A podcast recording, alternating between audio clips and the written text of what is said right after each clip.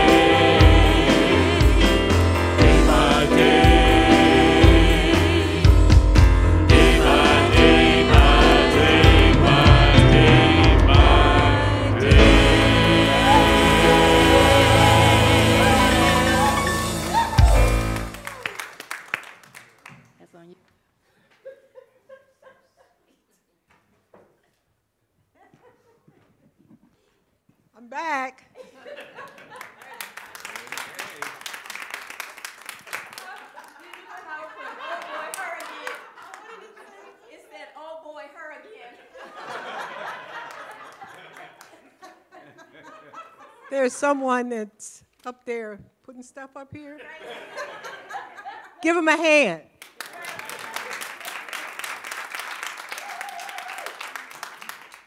Good morning. Good morning. I'm Sharon. Lo- I'm,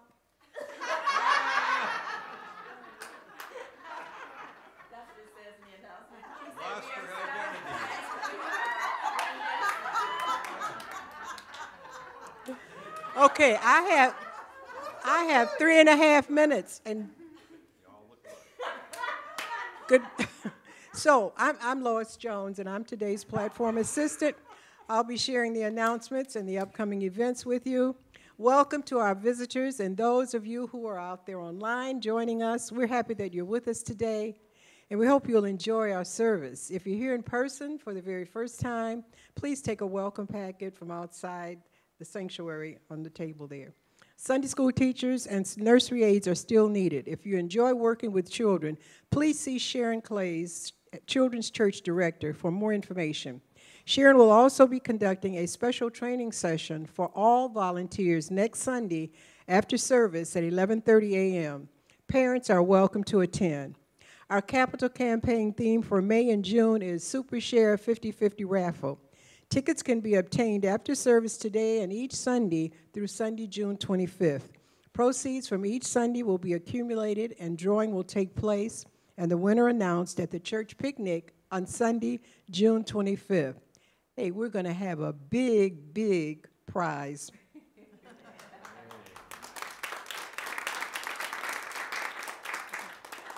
One of you will win. Today is Giving Sunday. This, this Sunday provides an opportunity to further express our financial commitment and appreciation to Unity of Farmington Hills. This is an opportunity to catch up on tides, give additionally to the capital campaign, or just give for the joy and love of giving. The U, U, G, U, F, H. Ukulele group. Meets today for lessons and play from 11:15 to 1 p.m. in room 9. Bring your ukulele, I guess so, your voice or both for some fun and learning. The women's and men's group are having a lunch and touring Detroit Historical Museum today at 12 noon.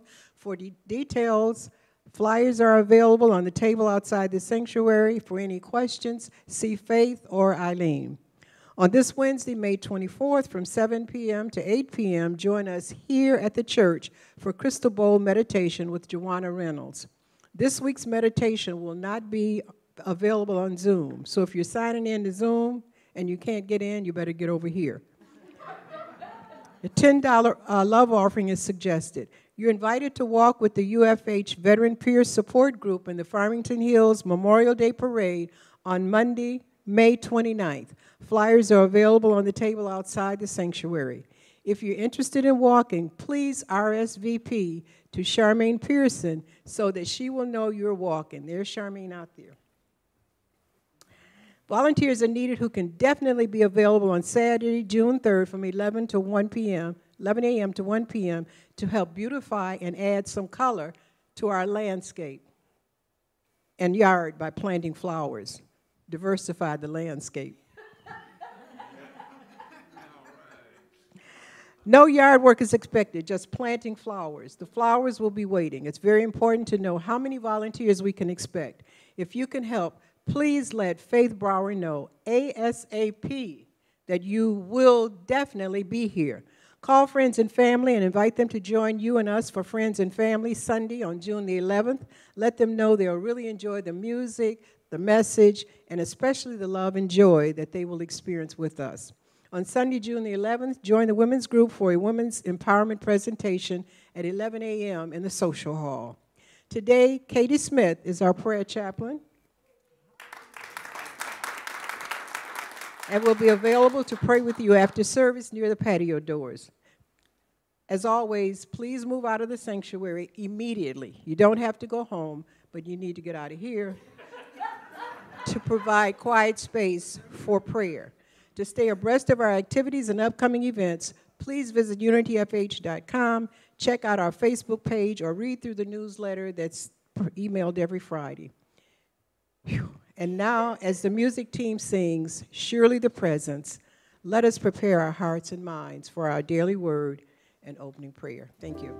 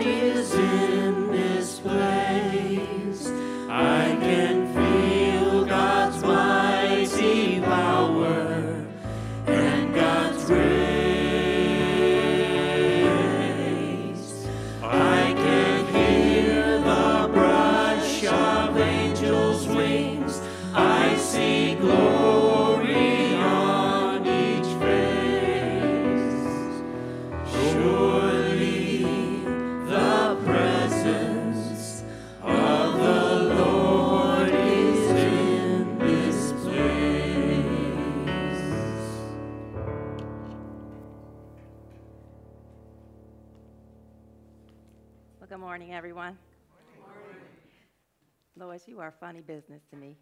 Where did she leave? I don't even see her. Oh, she's back there. You are funny business. Okay, let's go ahead and prepare to hear the daily word for today. So if you'd like to gently close your eyes to do so, you may do so.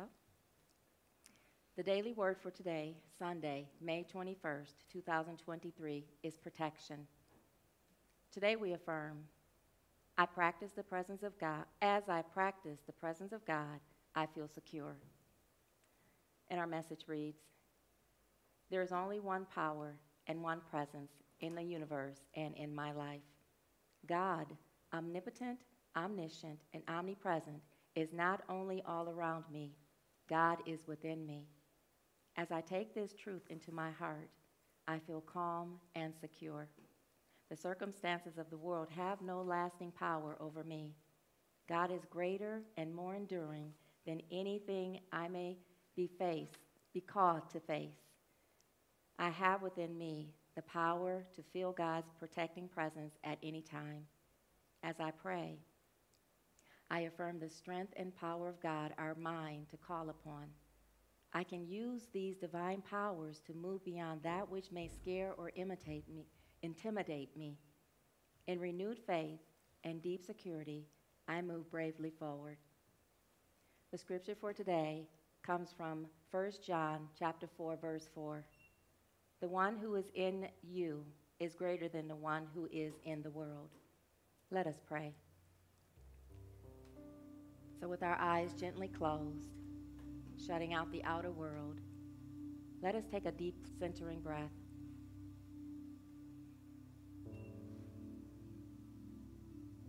And as you exhale, let your body relax. Let your shoulders drop. As you relax in the presence of God in the center of your chest, tune into a feeling of love,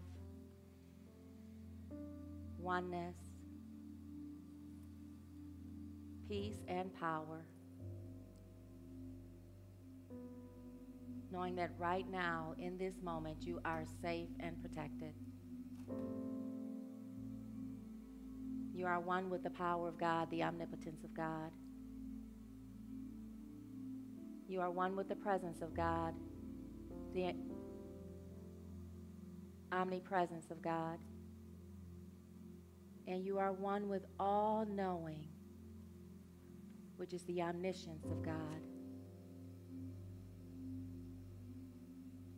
And God, as we settle into this awareness, this knowing, this state of being, we let our hearts and minds radiate with a sense of peace and oneness and joy. We open ourselves up to experience your presence today, to share our experience of your presence with others. And as a unified community, let our hearts, our minds, our voice, our words, our being, and our actions and our prayers be a gift of a presence to the world. We release what we think we know for today. That we may open up to your message that dwells within each and every one of us already, but be, will be awakened when the message comes forth later in the service. For right now, we just sit in a space of peace and love and oneness.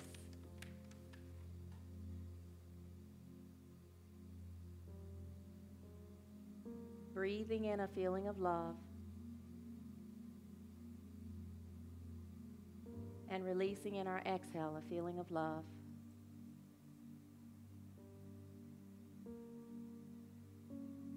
And every time we breathe in a deep feeling of love,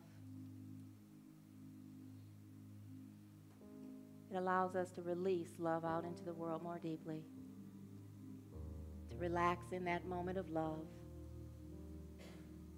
that is the eternal now. Just sit in the feeling of love right now.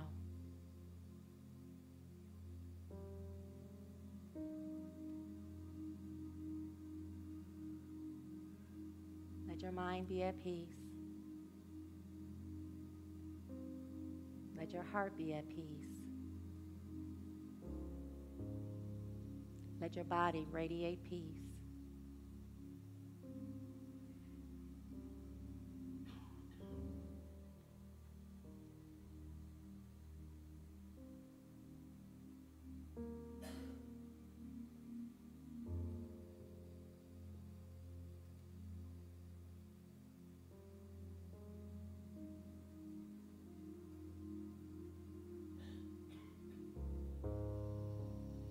Thank you, God, for your mighty gift of love that loves us no matter what.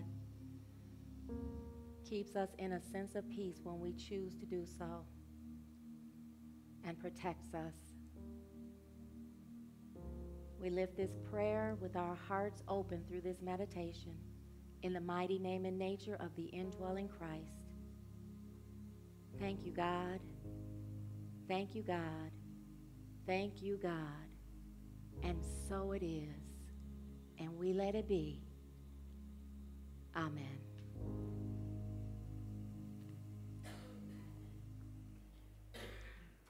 I just feel like floating on. Let us go ahead and affirm our statement of being together. God is all, both invisible and visible. One presence, one mind, one power is all. This one that is all is perfect life, perfect love, and perfect substance.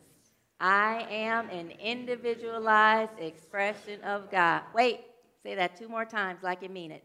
I am an individualized expression of God.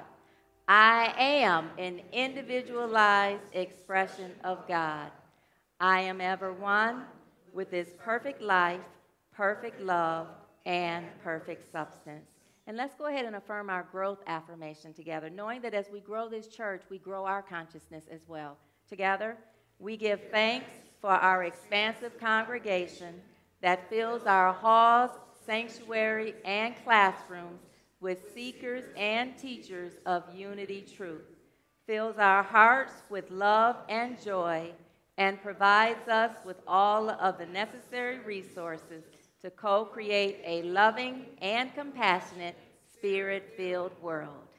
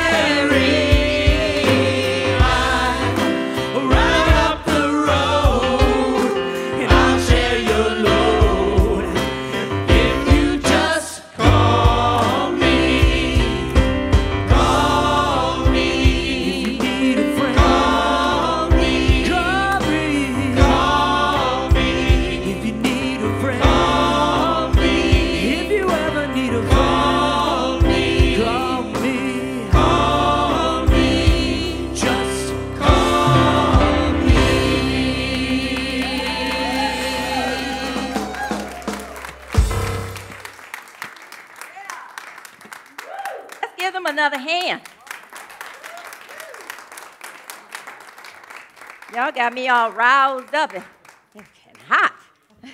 or it may be a hot flash, I don't know. Woo, those things just come on. Men don't have to worry about that, but mm, wow. Wow, wow, wow. Ah. I know I tell, tell all my business. I didn't have to say it could have been a hot flash. I had, when I was younger, I used to say things, and, and it's, I'm still getting there where I wouldn't think first, it just come out my mouth. and I'm still getting there. Oh, man. So I had heard about this police officer who pulled over this, um, this uh, elderly lady who was driving really slow on the freeway. And you guys might have heard this joke, of, uh, laugh with me anyway if you have. Um, she was going 30, 38.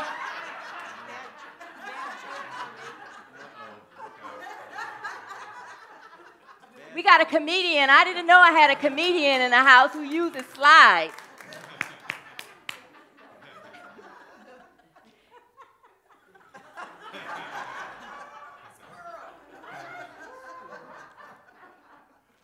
Okay, so anyway, where was I? She was uh, riding on the freeway. She was going 39 in a 55 mile per hour freeway. And so the police officer pulled her over and she was like, What's, what's wrong, police officer? I know I wasn't going too fast, was I? He, she said, I was going the speed limit. He said, The speed limit is 55. Where'd you see the speed limit? She said, I saw it right there when I just passed. It said I 39. He said, That's the freeway. So he looks over, he sees her passenger sitting there shaking, and her face is really white. He looks in the back, and there's two other old ladies in the back. They're shaking and white. He said, Why are they stark white and terrified? She said, I just got off of I 96.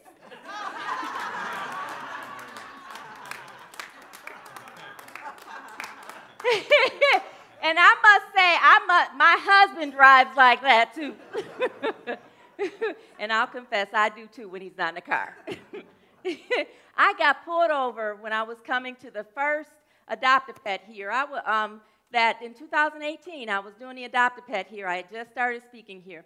And a police officer pulled me over. I was going a little fast down Orchard Lake. And I said, I apologize, police officer. I didn't realize how far I was going. I'm going to a pet adoption. I'm the minister over at Unity of Farmington Hills. And he looked at me, and I said, It's right up the street. And, he, I, I said, and I said, You're invited to join us. And I guess the story sounded so far fetched, he believed it. So he let me go. It was a true story, too. So start wearing my pin. Yeah. Start wearing my pin. oh, man. So, isn't laughter wonderful? I love to laugh. I love to laugh. And we got a funny church, people in the church that are funny, and I got a funny husband. So I'm always laughing and I'm always happy. That's a good thing. It keeps you young when you're laughing. So I want to continue what we started a couple weeks ago on this parable that was called um, Parable of the Vineyard Workers. And the title of my talk then was Working Your Inner Vineyard. And this is going to be part two of that. As we were studying it last, uh, two weeks ago rather, we were going into the three different types of workers that this parable demonstrates as we studied it. And one of the things I want to connect to today, even more deeply than I did last time, because last time was getting us into the three types of workers that uh, came into the vineyard. And as we remember reading this story, he says that the kingdom of heaven is like this is in Matthew chapter 20, verses 1 through 16. And I'm just going to read it briefly. Uh, I don't know that I'll read the whole thing. I'll read some, but I'll probably read the whole thing. So it says, For the kingdom of heaven is like the landowner who went out early one morning to hire workers for his vineyard. He agreed to pay the normal daily wage and sent them out to work. At nine o'clock in the morning, he was passing through the marketplace and saw some people standing around doing nothing. So he hired them, telling them he would pay them whatever was right at the end of the day. So they went to work in the vineyard. At noon, again, and at three, he uh, at noon and again at three, he did the same thing. At five o'clock that afternoon, he was in town again and saw some more workers standing around. He asked them, Why haven't you been working today? They replied, Because no one hired us. The landowner told them, Then go out and join the workers in my vineyard. That evening he told the foreman to call the workers in and pay them, beginning from beginning with the last workers first. When those hired at five o'clock were paid, each received a full day's wage. When those hired first came to get their pay, they assumed they would receive more, but they too were paid a day's wage. When they received their pay, they protested to the owner, to the uh, where did where am I? The owner. Those who worked only one hour, and yet the, uh, those people worked only one hour, and yet you paid them just as much as you paid us, who worked all day in the scorching heat. Jealousy. He answered one of them, Friend, I haven't been unfair. Didn't you agree to work all day for the usual pay, the usual wage? Take your money and go. I wanted to pay these last workers the same as you. Is it against the law for me to do what I want with my money? Should you be jealous because I am kind to others? Last verse. So those who are last now will be first then, and those who are first will be last. Now, as I said la- uh, two weeks ago, in order to really get this parable, you got to know the story that led up to this parable. And one of the things that Jesus did often when, with the parables, when you read the parables, if you read before the parables, he's often, often using the parables to answer some type of question, some type of complaint, or some, something else that he might have shared before that to give a deeper understanding of what he's explaining or to answer people who've asked him a question. Does that make sense? So, anytime you're reading a scripture or reading a parable or anything like that, make sure you try to read the part before it because it has some significance and it is pertinent to what you're reading in that moment. So, here, so as I say that, I'm going to go back to chapter 19. In chapter 19, a young rich man, which you've heard me say this story before, came to Jesus and asked, How can I get into the kingdom of heaven? What do I have to do to get into the kingdom of heaven? Now, first off, he had a misinterpretation of the kingdom of heaven because he thought it was something that he had to do or pay in order to get into the, kingdom of heaven. So Jesus says, Well, you know, follow the uh, Ten Commandments, the laws of the prophets, and Moses. He, then he says, I'm doing that. So Jesus says, But there's one thing you still need to do. He said, Sell all of your possessions, give the money away to the poor, and then come and follow me.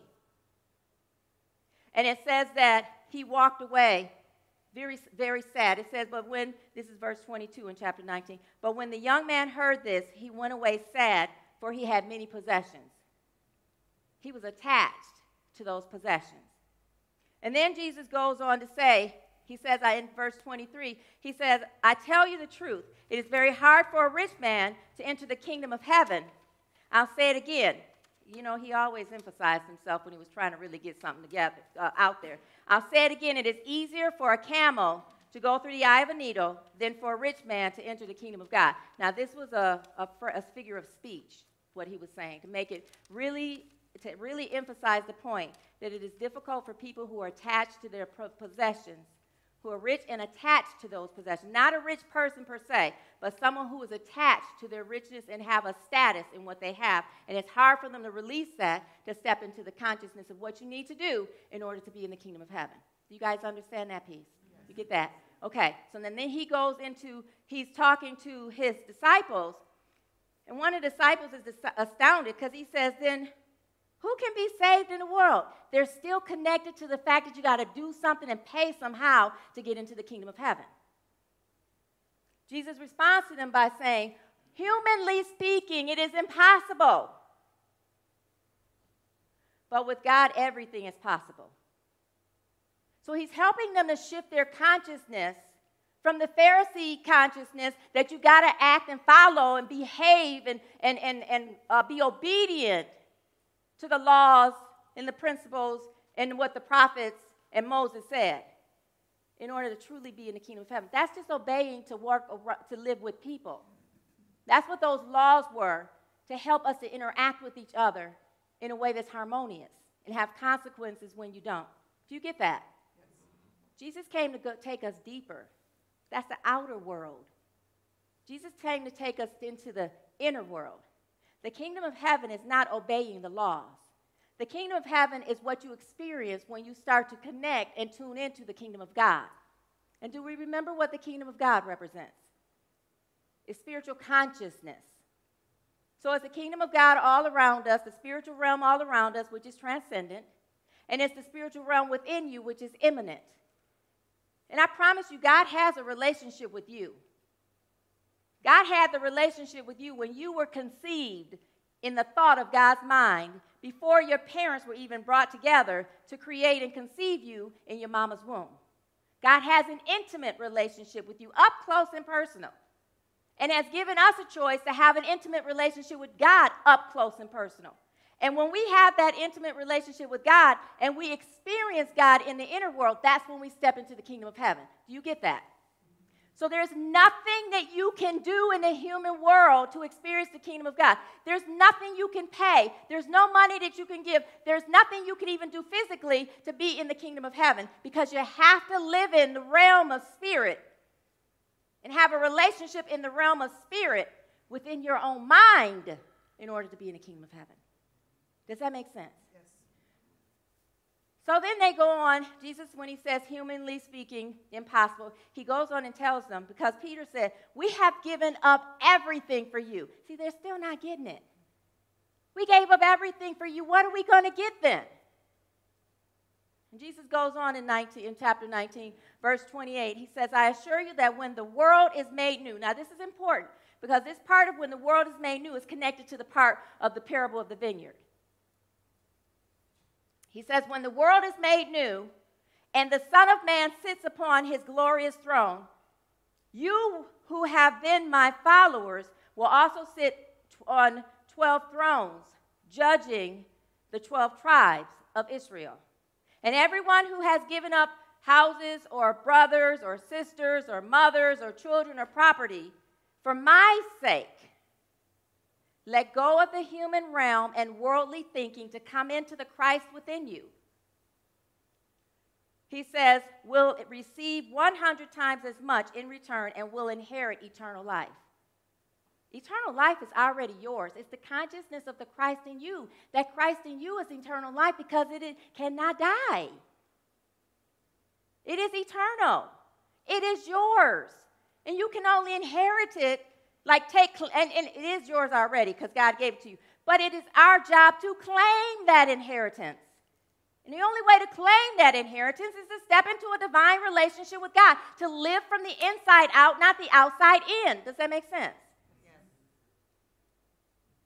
Then he goes on to say, this is the part that even brings it more to the connection of the parable of the wine vineyards. He says, But many who are the greatest now will be least important then, and those who seem important now will be the greatest then. That sounds familiar from other parables we've said, right? Do you remember me talking about those who are who exalted themselves will humble themselves, and those who have humbled themselves will be exalted? This is similar to that. So, how do we connect this to the parable of the vineyard and the workers? How do we see that connection?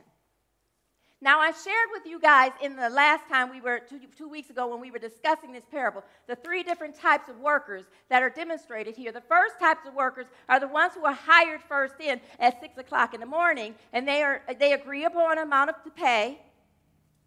They agree to work a, days, a day, and they get, agree to be paid a day. And then he has these other workers who he hires at 9 o'clock, 12 o'clock, and 3 o'clock and he says, You will be paid what is right at the end of the day. And then he goes back to the marketplace and he sees some other people there. He needs still more help in his vineyard. So he hires those people at 5 o'clock and they only work one hour. And he only tells them, Go and, and work with my vineyard workers. There's nothing specific he tells them. And we said the first group of workers are the workers who know, who've already made an agreement, and they're, they're going ahead and they're going to work for what they agreed upon and they expect to get what they agreed upon. Those are the workers. Those are those types of workers. And then there's the other, and there's no consciousness really in the spiritual at all or anything dealing with God. It's just they're, there's them doing the work, and they're going to get the pay. And their employer is going to be the one to pay them.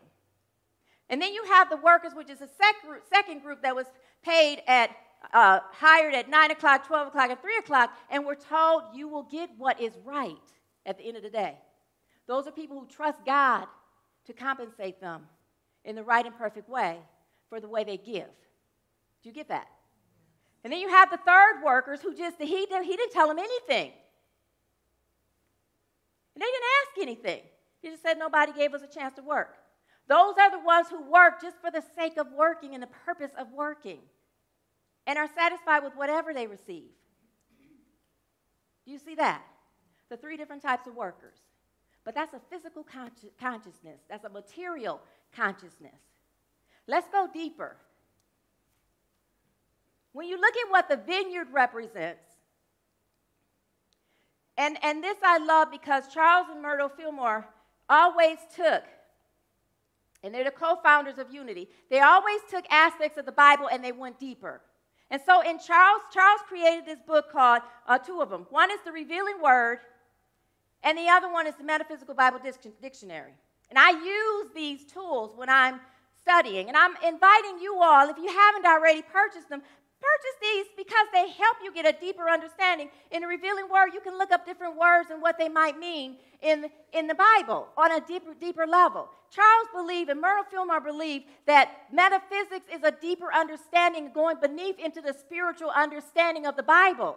That the Bible represents our Genesis, which is our generation when we are born with all the potentials of the world, the potentials of God, and then we move into the degeneration when we start having these consciousness that we've adopted that we're limited in some way.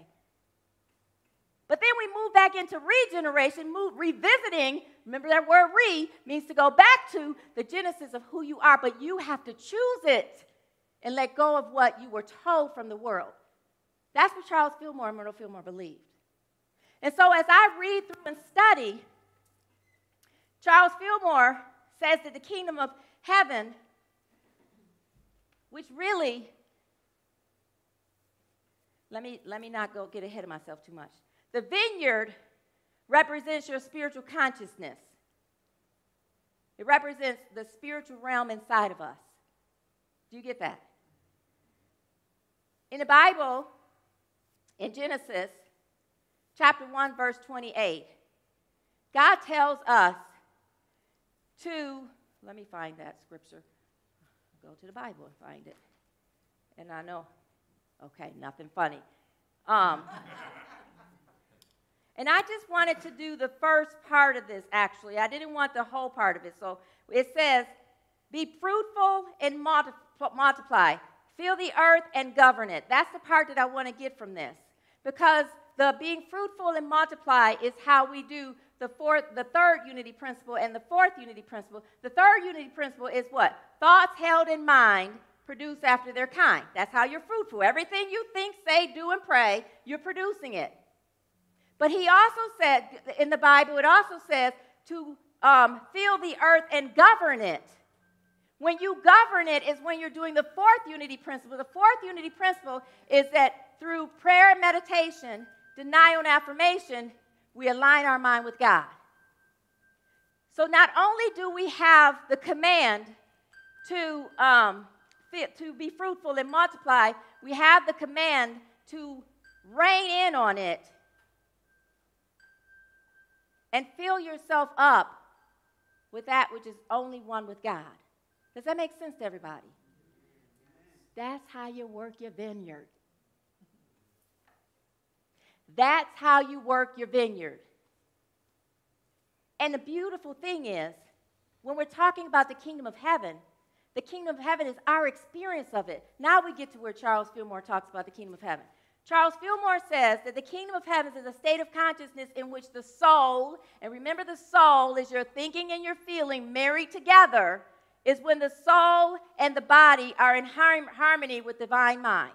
Divine mind is the mind of God. That's the kingdom of God. Is that making sense to everybody?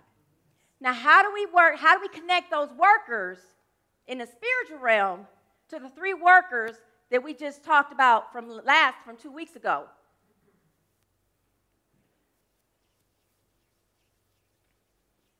Jesus said in chapter 19 that you can only get in the kingdom of heaven if you let go of the physical and step into the Spirit, that only through God you can do this. But the beautiful thing about God is God accepts us all, no matter what. And in our consciousness, when we're working the vineyard, when we're working our consciousness, we accept every aspect, every thought, every belief about ourselves. Those are limited, that are limited, that we've atta- attached and adopted from the human experience, and those that are spiritually one with us already. Do you get that? So the first worker that's connected to the worker that agreed to the pay and did his work for the pay and then complained when he was looking jealously at the other people who didn't work as long as him are those human thoughts that we have in our mind that limit us. And this is the beautiful thing because those three workers represent the phase in consciousness through spiritual maturity, which is where the first becomes the la- last and the last becomes the first. In, what did Jesus say? Wait, let me go back to verse 20. When he said, when the, son, when the um, Son of Man sits upon his glory, glorious throne, what does that mean? And how is that connected to working your inner vineyard? The Son of Man represents you when you're demonstrating the Christ. The Son of God is the Christ in you. And that Christ exists in the consciousness in your mind. The only way to tune into the consciousness of the Son of God, which is the God in you, is to go in.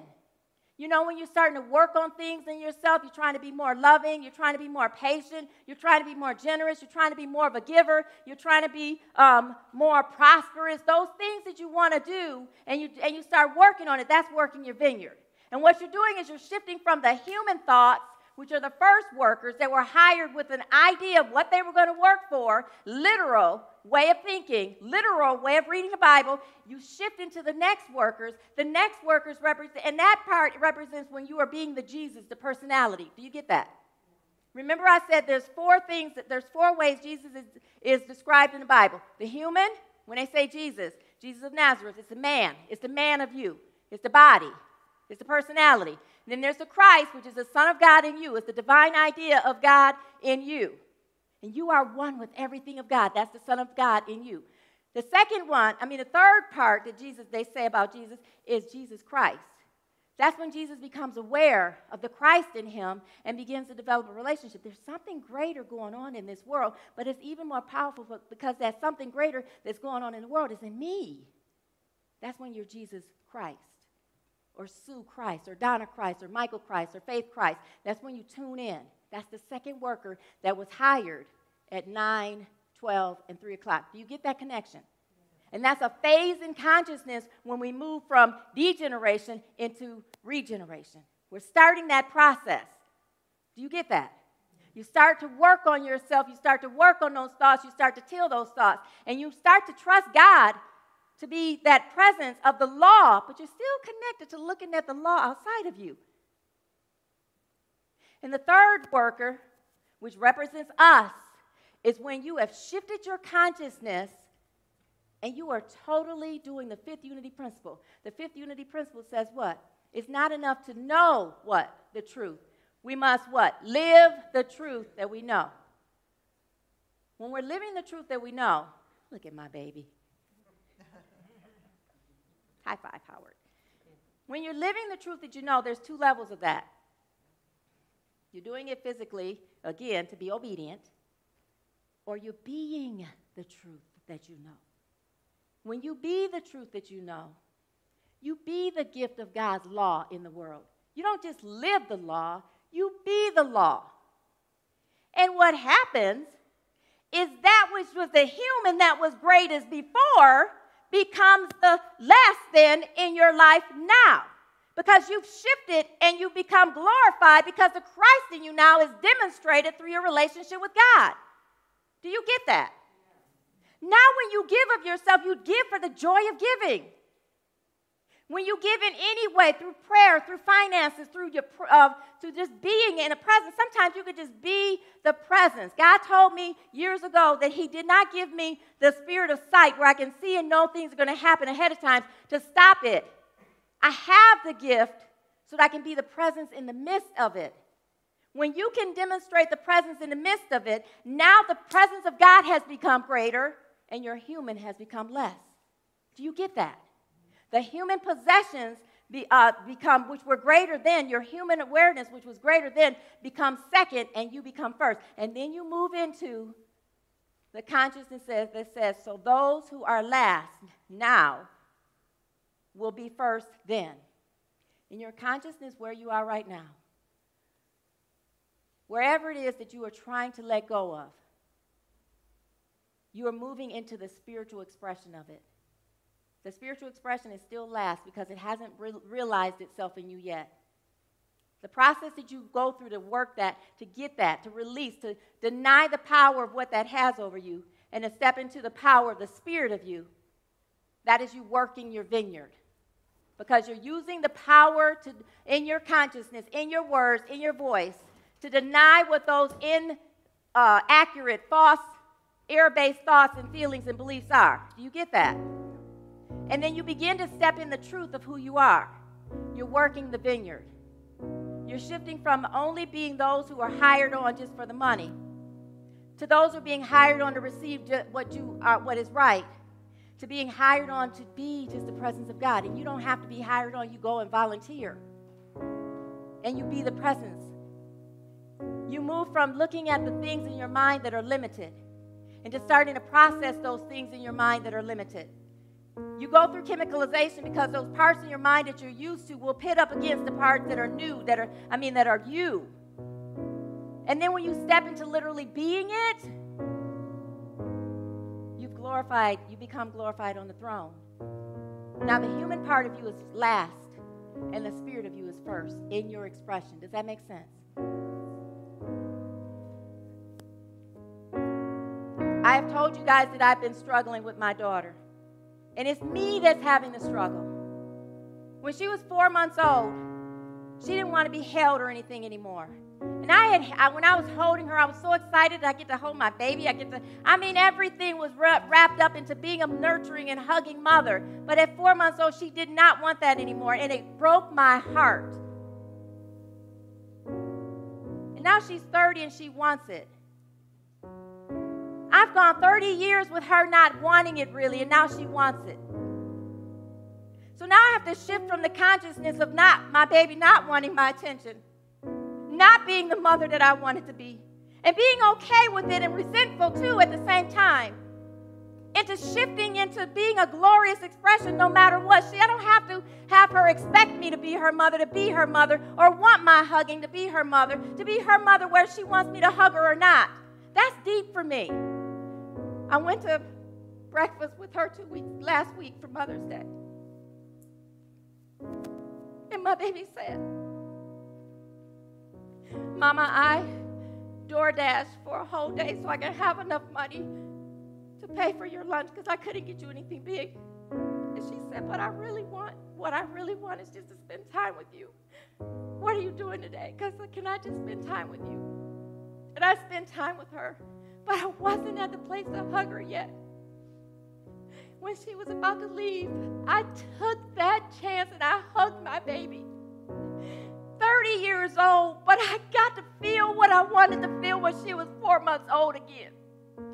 I promise you, when you work your inner vineyard, it is so beautiful to cross that road into the Son of Man being glorified. I had let her leave my presence over and over and over again without hugging her. And I hugged her. And I'll be 55 years old, but I don't care that it took that long. I did it. And you can too. Whatever you're holding on to that you need to transition out of, let the worker who expects move into the worker who trusts, and then ultimately become the worker who just bees just for the sake of being. Work your inner vineyard and be the presence of God just for the sake of being the presence of God, not because you're going to get something in return. Be a giver and a gift of a giver just for the sake of giving.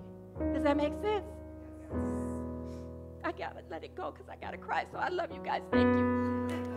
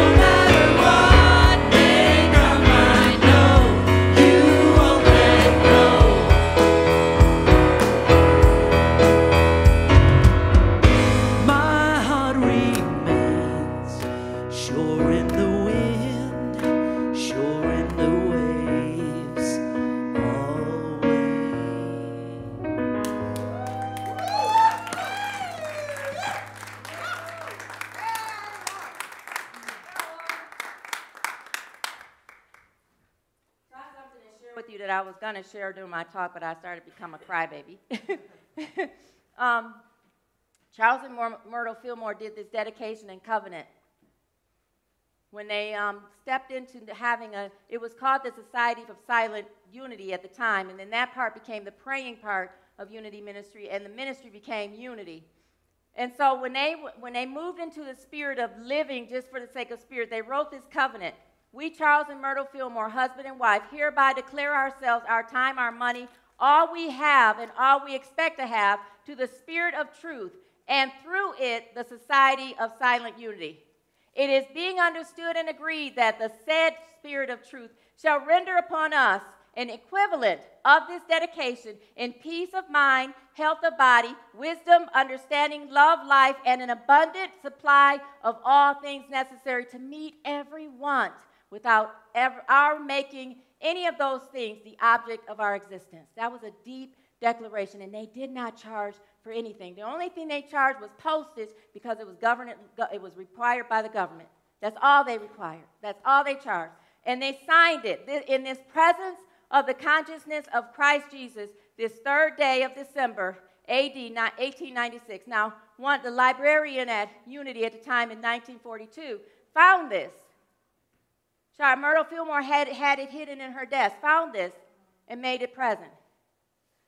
I have a declaration. And they signed it with each other as a witness. I'm going to sign my declaration with you all as my witness. I, Kelly Catrice Kincaid, hereby declare myself, my time, my money, and all that I have and all that I expect to have to God and to demonstrate the spirit of truth and through it to Unity of Farmington Hills and in other ways as directed by God. It is being understood and agreed that God, through the spirit of truth, shall render unto me an equivalent of this dedication in peace of mind, health of body, wisdom, understanding, love, life, and an abundant supply of all things necessary to meet every want without it, me making that the thing. I'll read it as, as it said. Without my making any of these things the object of my existence. Now, I must confess to you, I told you a while ago that I had shifted from tithing $50 every two weeks, because that was what felt good to me, to tithing my absolute, what I got. And that's before taxes. I pay my own taxes, and I do tithe. Howard will tell you because he deducts it. I do tithe of what I get in everything I get to, to Unity of Farmington Hills and in other ways that I am guided to be to, to, to uh. So what I ask of you all or share of you all and the principles that I share with you all, I promise you I do it as well. And let me tell you one other thing. Everything is always met. Everything. So I make this declaration in front of you all. And I ask that when you're ready, make your own declaration and have someone witness it and sign it yourselves. So in this present, in the presence of the consciousness of God, of Christ, Jesus Christ, this 21st day of May 23rd, I sign this declaration.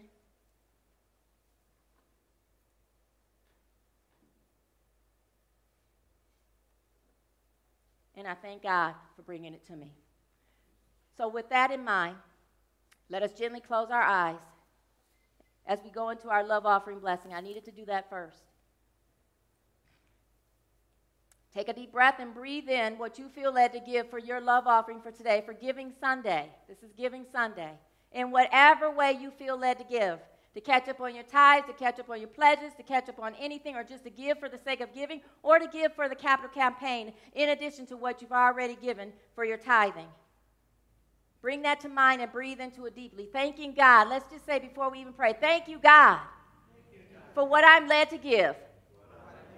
And that, breathe it in deeply. And let's go ahead and affirm this love offering blessing. Now, we're saying the divine love because God is the one that we are thanking, because God is the one that is what we are giving as well. So let's go ahead and affirm our love offering blessing together. Divine love through me blesses and multiplies all that I have, all that I give, and all that I receive. Thank you, God. Amen. Let's stand up, do our prayer for protection, and then we'll say our peace song, and then we'll be out of here so that Katie can pray. Be our first, their first time doing prayer. I need to bring you your soul. All right. Ah. Breathe this in deeply as we pray this prayer. We're praying this prayer for everyone here, for ourselves, and everyone in the universe. Your words are powerful, your thoughts are powerful. So take a deep breath, aligning our thoughts with our words, with our heart. Ah, and let's go ahead and affirm this prayer for protection. Together, the light of God surrounds us, the love of God enfolds us, the power of God protects us, the presence of God watches over us. Wherever we are, God is, and all is well.